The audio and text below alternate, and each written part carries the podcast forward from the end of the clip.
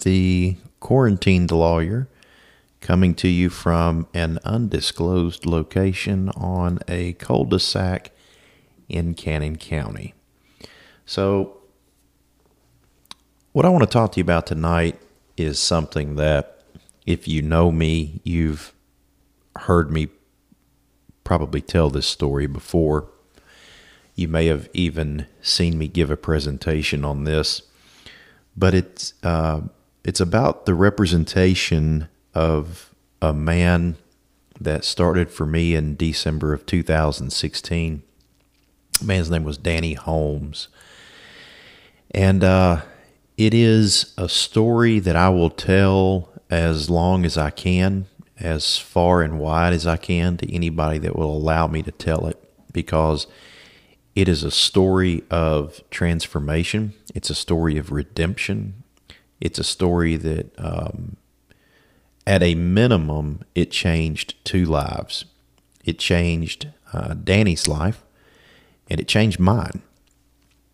And it's one of those cases that um, I probably will never have another one like it uh, in my life. It's a once, it's a literal once in a lifetime case, and I'm very blessed that I was able to be part of it.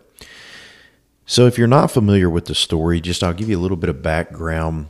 Uh, December 2016, I'm at home, get a phone call from another attorney in town. It's a friend of mine that says, Hey, there's a guy. His name is Danny Holmes. He's uh, down at the local jail. He's been charged with first degree murder. Um, I was contacted by some uh, friends of his, but I, I, can't represent him. I've got a conflict. Um, but he's going to need somebody that's good and that has worked on these kind of cases before. And I thought about you, thought you might want to go down and talk to him. And I did. I went that same day. I met Danny. And I've said this multiple times Danny is one of those people that has a big personality. And um, he's also a person it's it's hard not to like him at least in the context that I met Danny and I grew to know Danny. Now I'm sure just given Danny's background that there's a lot of people that didn't like him. okay, um, but Danny Danny was just a very unique individual. Our lives started off on very different paths, but in December 2016, those paths crossed. And I ended up representing Danny for almost three years, though he never hired me. he was able to get me court appointed to represent him, uh, which that's that's fine. And um, I represented him for nearly three years on a first degree murder charge, uh, kidnapping, robbery, um, very serious charges. Danny was uh, facing the rest of his life in prison. And we finally got to trial August of 2019, and it was going to be a five day trial. And on day one of the trial, Danny just ended up confessing. And he did that knowing that he was going to take a life sentence. Now, that's kind of the snapshot, right? And there is so much more to the story than that. But what I want to do is I want to kind of focus and allow you to hear some of kind of the background behind this. As we were working that case, it became clear that there was a change taking place in Danny. And I don't know when the change first started, but I know that there was a change taking place. And at the end of the day, it was a change that God was affecting. And I know, you know, maybe that sounds cliche to some of you, but, but God was changing Danny's life. And one of the things I remember that Danny always told me, he said, Josh, you're my chosen vessel. You know, you're, you're the chosen vessel, Josh. You're the mouthpiece, but God is going to be the one that does something great with this case.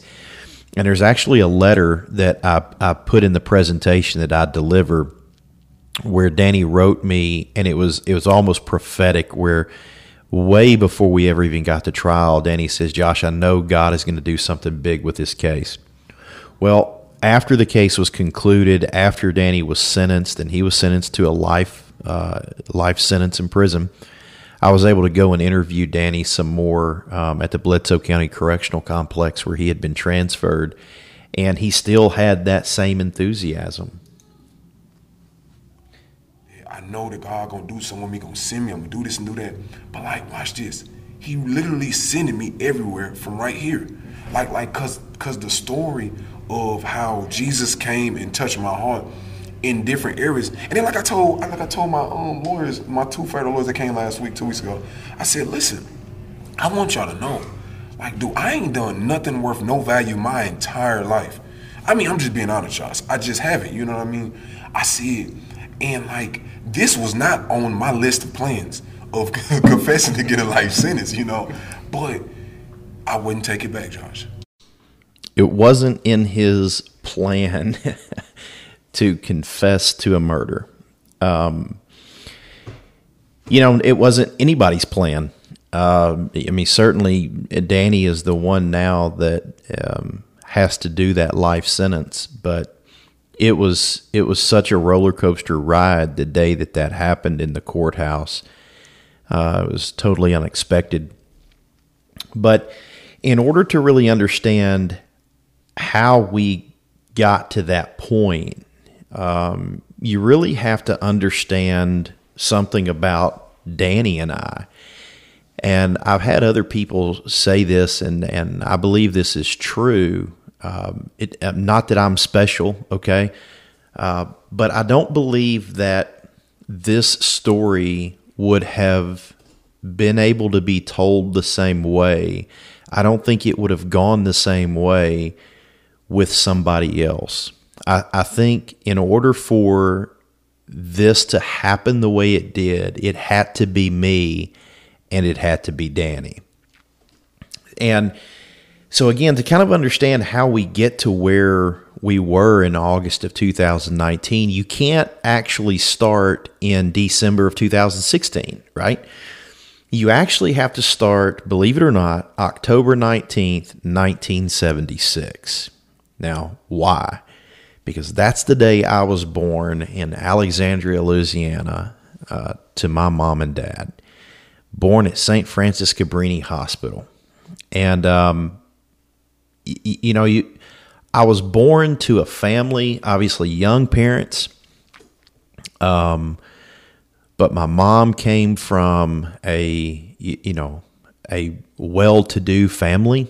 Um, my my papa was an insurance salesman, a very proper man, a very uh, faithful Catholic man. Um, my dad was kind of that guy from the other side of the tracks, though. He was he was kind of the the hellraiser, so to speak. But if you follow if you follow that life forward, by the time I'm I guess like two years old, maybe, maybe a little younger than that. I'm living in Memphis, Tennessee, because my dad is going to the Memphis School of Preaching. And when he graduates from the Memphis School of Preaching, we move up to Monteagle, Tennessee. And my dad preaches at the Monteagle Church of Christ. And so the earliest memories that I have are of my dad preaching, of of me running around in the woods across the street from our house with a little recurve bow and arrow trying to shoot squirrels. Um, it's playing with my He Man action figures. It's going to school at the Monteagle Elementary School. Um, you, you know, I have I have good memories of my childhood. I have positive memories of, of how I was growing up, uh, of the things that I did with my dad. I mean, going fishing, going hunting, camping. I mean, all those things were really important to, to me. And, you know, I would learn much later in my life, you know, more about my dad's background and my dad's upbringing and how vastly different uh, his upbringing was than what he provided for his children. But, you know, when I looked at my background, you know, as a child, I'm like, man, I, I had a lot of fond memories. That wasn't the same, though, for Danny. One of the earliest things I remember is going to foster care. I remember the night they came and got me and all my brothers. Um, I got nine siblings. At the time, only had six. I was the third oldest. Um, I was seven years old. Um, the reason why I remember that because from that point, I want to say about a whole solid year, I cried, Josh. I'm talking about I cried. Cause my mom was on crack cocaine, and she said she's gonna come back and get us all. So while I was in the foster care, it was just me and Joshua. My other brothers got split up. And I really wanted to go with my big brothers. I didn't want to go with my little brother, Joshua. But so we was in a foster care, um, a woman named Miss Davis, which was an alright woman, whatever she is, older, whatever. But um, my mom kept saying, we're to come back and get you. I'm to come back and get you. So I probably cried for like the first year of her saying she's going to come back and get me. But like, like it turned out to be a big lie. You know what I mean? She never came back. What a difference, right? I mean, it's you know, when you look at the the early stages of my life and Danny's life, I don't know that it's even possible that they could be more different than they were, um, because yeah, we just came from different places. And then if you fast forward in each of our lives, I mean, by the time, not that my life didn't have some turbulence. I mean, there was some turbulence in my life that kind of changed my viewpoint on some things. But, you know, by and large, everything worked out okay, right? And so if you fast forward to, you know, my middle school years, um, leading into my high school years, you know, I mean, I've, I'm living in town. Um, I'm, you know, I got my little skateboard. I'm skating all over the place. I've got a couple of good friends that I, I hang out with most of the time. Um, you know, I'm trying to kind of figure out who I am in the world, what I want to do with my life, you know, just kind of normal stuff. And, um, you know, a story that I tell a lot to, to people when we're kind of talking about our lives is, you know, I remember the way it was for me growing up, especially I, the earliest I remember this is really middle school. Um, but, you know, in my house, especially with my dad, you know, when you brought home your report card, if you had a C, all right, don't even think about a D or an F. A D or an F, like that's that just ain't happening. Uh, but if you had a C on your report card, I, I, can remember distinctly my dad would sit down and he would, you know, how at the, on the old school report cards there was like a key at the bottom, right? A was like excellent, B was above average, C was average, D was below average, F is failing. Okay. And I can remember my dad, if I had a C, would look at that report card and he would say, You see that? It says average. You're not average. I don't raise average kids. And, um, you know, you have to get that up and if you did, you know, you, you brought your report card in the next time and it was a, a B, you know, instead of a C, that's good. That's good. You pulled it up. That's above average. That's that's good. But if you can do a B, you can do an A. And that's really what you're capable of. So I was kind of in one of those households where what was what was expected was excellence because that's what I was taught you should expect from yourself. But again, that's not that's not the environment that Danny was in. So um, I just um, I started going to juvenile. Um, I caught my first dope charge. I think I was 13. I served an informant, um, um, selling drugs, um, stuff like that. And then I want to say about I did that for about three, four years uh, because I'm, I'm, in the streets now. Because in the system up there, you run away, you know, you hit the streets, whatever it is, you know. So I'm living on the streets, selling drugs, whatever it is. And then around 14, that's when I got put down GD. That's when I got in the gang. So like, and by then, that's when I was making some money, you know. So 14 years old, he's now in the gangs. 14 years old, I'm riding a skateboard around town. Again, the the the difference in the paths that we were on could not be further apart which which is why again that the story is so amazing because even though he was born in Milwaukee, I was born in Alexandria, Louisiana. I mean, we're we're we're literally north and south. Um, we're black and white, and and yet years later, our paths are going to intersect in Tennessee, and it's just one person is the charged criminal, one person is the defense attorney. It's just it you can't even make this stuff up. It is just amazing the way that God works and what he's able to do. And um, it's just it is it, it it there's not a single time I tell this story that I don't get emotional, that I don't just get chills because of how powerful you can see God working. Now I remember whenever I was 15. I think I was 15. I might have been 14 and I turned 15 around that time. I, I, I, don't remember the details exactly, but I, I know that when I was 15 years old, my parents actually built their first house. Um, it was the first house that they actually owned. And we had moved out of kind of town and we moved out more into the country. And I remember that at 15 years old, I'll never forget this. Uh, I went to the store with my mom, and right across the street from our neighborhood was a large farm, um, a few hundred acres, where the man did a lot of uh, either small grain like wheat, um, and he cut hay. And his name was James Pike. And I remember we went to the store, and when we pulled out of the neighborhood, Mr. Pike was in his field busting up square bales of hay. And at that point, I had no earthly idea about anything to do with hay or anything else. But I just kind of knew that whatever he was doing um, didn't seem like normal, right? I mean, if you've got these perfectly square bales of hay that are baled up, you know, why would you be busting them up? But I remember he and his wife, and I, gosh, at that time they they had to be at least in their sixties. Um, they were out there by themselves doing it. And I'll never forget when I came back, um, my mom had said, you know, why don't you go over there and ask him if he needs some help? It'd be something good for you to do. So I, I got on my bike, I rode um, out of the neighborhood. They were still in the field. I, I, walked over to him and I introduced myself. You know, my, my name is Joshua Crain, and um, I didn't know if maybe you might need some help. And I'll never forget Mr. Pike sat down on a of hay and he said, Where the hell have you been?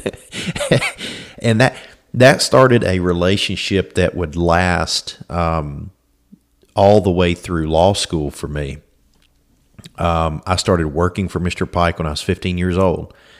Uh, bought my first truck, which was a 1973 Ford pickup from a man named Bob Suttereth, who was the circuit court clerk in Rutherford County at the time uh, because Mr. Pike baled his hay for him. And um, I was looking for a, a, vehicle to buy because I knew my mom and dad would not be able to buy me one when I turned 16.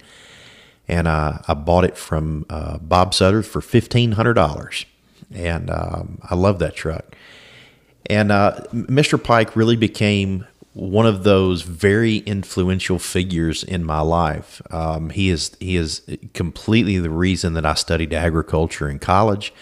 He is the one that really helped me develop a love of agriculture. Um, I remember how he used to tell corny jokes just all the time. Uh, and he was a hard worker and uh, just a great, great influence on me. And, yet again, as we talk about the two roads that are simultaneously being traveled down that are going to intersect, Danny's influence was a lot different. I never forget it because the person put me down his name Samuel Sanders. They call him Sneak, short for Sneaky. Um, he run the whole 40. He's still running right now. Like he got a lot of money. But um, I used to be on 41st, but like I was like a short, handsome dude. You know what I mean? Like always had a waves. You know, like clean cut, like Eddie Bauer shirts or Rockport shoes on. You know, always just being dressed nice, even though I was thuggish, but I was just clean. And I remember one day I was on 40th and I was sitting on the block rolling blunt up, and it was like 10 of us young dudes out there um, at the time, maybe 13, 14. And Sam pull up, and Sam got like personal security like Obama. You know what I mean? Like he got three cars in front of him, two behind him. He get out an all white, all white hat, all white Reeboks, white pants. You know what I mean? Like, like really like that dude. And everybody running up to him, getting dollars from him and everything. And I'm just sitting to the side, rolling my blood. I'm like, I don't need no dollars from nobody. You know what I mean? I'm all right over here. And I guess that must have got his attention because he looked over at me like, who's little dude right there? You know what I mean? Whatever this is. And long story short, he kind of snatched me up. Like he became like my father in a sense, you know. And um, I'm glad you brought that out of me because I think that rose some more up in me because I used to be around him. I used to watch him beat up his girlfriend, his wife, and all that. So like, like I was with him all the time. And then he had a lot of cars. He'd give me a car. Like my my nickname was Danny Boy. But at that time, it developed to D Boy, which ended up being DB, which ended up becoming DB the Great. But so he's giving me his calls all the time. D Boy, go do this. DB, go do that. D Boy, go do this. You know, and I'm young. You know what I mean? Like, you tell me go do something, go do it. Go shoot him, go do it. Go rob him, go do that. Go go pick up that, secure this. You know, what I mean? that's just how I work. You know, it, it, I'm making it sound normal, but it really was normal. No, it really was normal, and it just it's just fascinating listening to Danny talk about what his normal was and again how if I mean you've got a guy here who literally is sitting on the streets in Milwaukee selling drugs you know getting put down in the gangs um, you know, his his mother's not around. He's in the foster care system, and however many miles away down south, you've got a kid growing up um, with a family that's intact, with a dad that was a preacher. Um, you know, uh, who, who's skateboarding with his friends. I mean, as dorky as that sounds now, who, uh, you know, in in high school, I'm going to work on a farm. I'm developing a love of agriculture, and I would eventually study that. I mean, you, you can't you can't even imagine like how these two people are somehow going to come together through circumstances beyond you know really both of their controls and certainly end up where we are now, which is I, I sincerely consider Danny a friend of mine. I care about Danny. Um, I love Danny as a brother, and there's there's not a day that goes by that I don't ask God to to keep protecting him, to keep giving him strength, to keep increasing his wisdom. Um, he is he has done horrible things in his life, no doubt about it. Um, but he's also an individual that uh, has a lot to offer. And he's a person that I think more people need to know about because we, we tend to be cynical. We tend to think that um, we can easily categorize people, we can easily pigeonhole people into one category or another. And, and, the story of Danny, the story of me and Danny, just completely eviscerates that idea because you've got a southern white lawyer who is now a friend to and a friend of a black convict. And I mean, how? You, you know, because of God's intervention. I want to tell you more about this story. Um, like I say, it is a story that, that I love. It's a story that moves me every time I tell it. I hope that just this small introduction into this has piqued your interest and, and makes you want to know more. Um, if you want to know more, man, let me know. If, if this is beneficial for you, let me know. And I'll continue to do what I can do to tell this story. Thank you for listening.